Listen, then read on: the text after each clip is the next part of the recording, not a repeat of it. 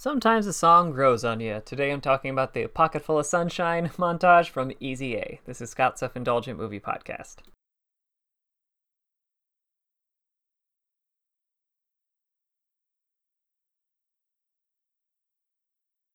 Hello, movie friends. Welcome to Scott's Self Indulgent Movie Podcast. I am Scott, and today I'm talking about a little moment that I love from Easy A, which is one of the movies that really made Emma Stone Emma Stone. And in, the, in particular, this this little moment is pos- is one of my personal favorites for a number of reasons, and I wanted to talk about it. So, without further ado, let's get started. As I recently watched Cruella, I was reminded of another Emma Stone performance, Easy A. We've got Stone's Olive living a double life, one as a public villain and one as an insecure young woman, and her seemingly effortless charisma. And Patricia Clarkson and Stanley Tucci playing her wisecracking parents don't hurt either.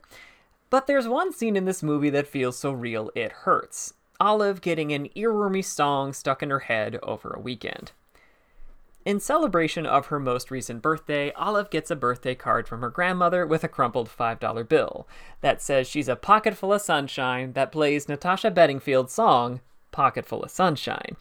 While her initial reaction is disgust, the montage that follows shows the song growing on Olive over the weekend until she's belting it out at full volume in her bedroom.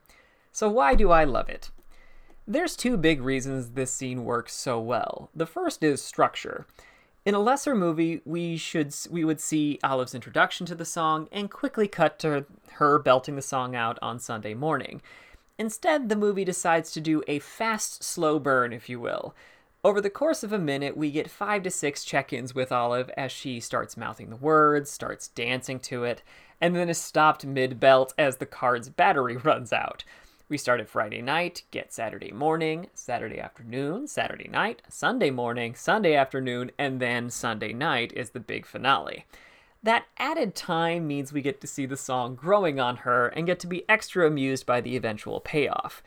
I've noticed that a lot of movies are afraid of building to a joke's payoff and seem to fire them one after another without giving them any time to marinate or build.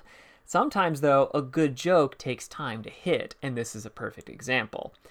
The other big reason I love this scene is I've been Olive, or something close to her. I've absolutely listened to a pop song that I thought was terrible at first listen. Then it was stuck in my head, or I heard it on the radio a bunch, and somehow I started to know the words. And then I started singing along, and then I started playing it on guitar. I'm so aware of this tendency now that I try to give every catchy pop song more than one chance, because I may be drunkenly singing it with friends or popping it in for karaoke by the year's end. It's also the kind of appeal of, it's also kind of the appeal of pop music. It's simple, silly, and undeniably catchy. And over time it can mean more than its simple lyrics and melody. And we haven't even gotten to Emma Stone, whose delivery in the scene is beautiful. The initial sardonic delivery of ew, worst song ever could be done by anybody, but things like the timing where she opens and closes the card quickly, going, I gotta, I gotta, I gotta, or head bobbing in the shower to make the progression and payoff that much better. In short, I love this moment because it's well performed, well constructed, and has a nugget of truth to it. Basically, it's a perfect joke.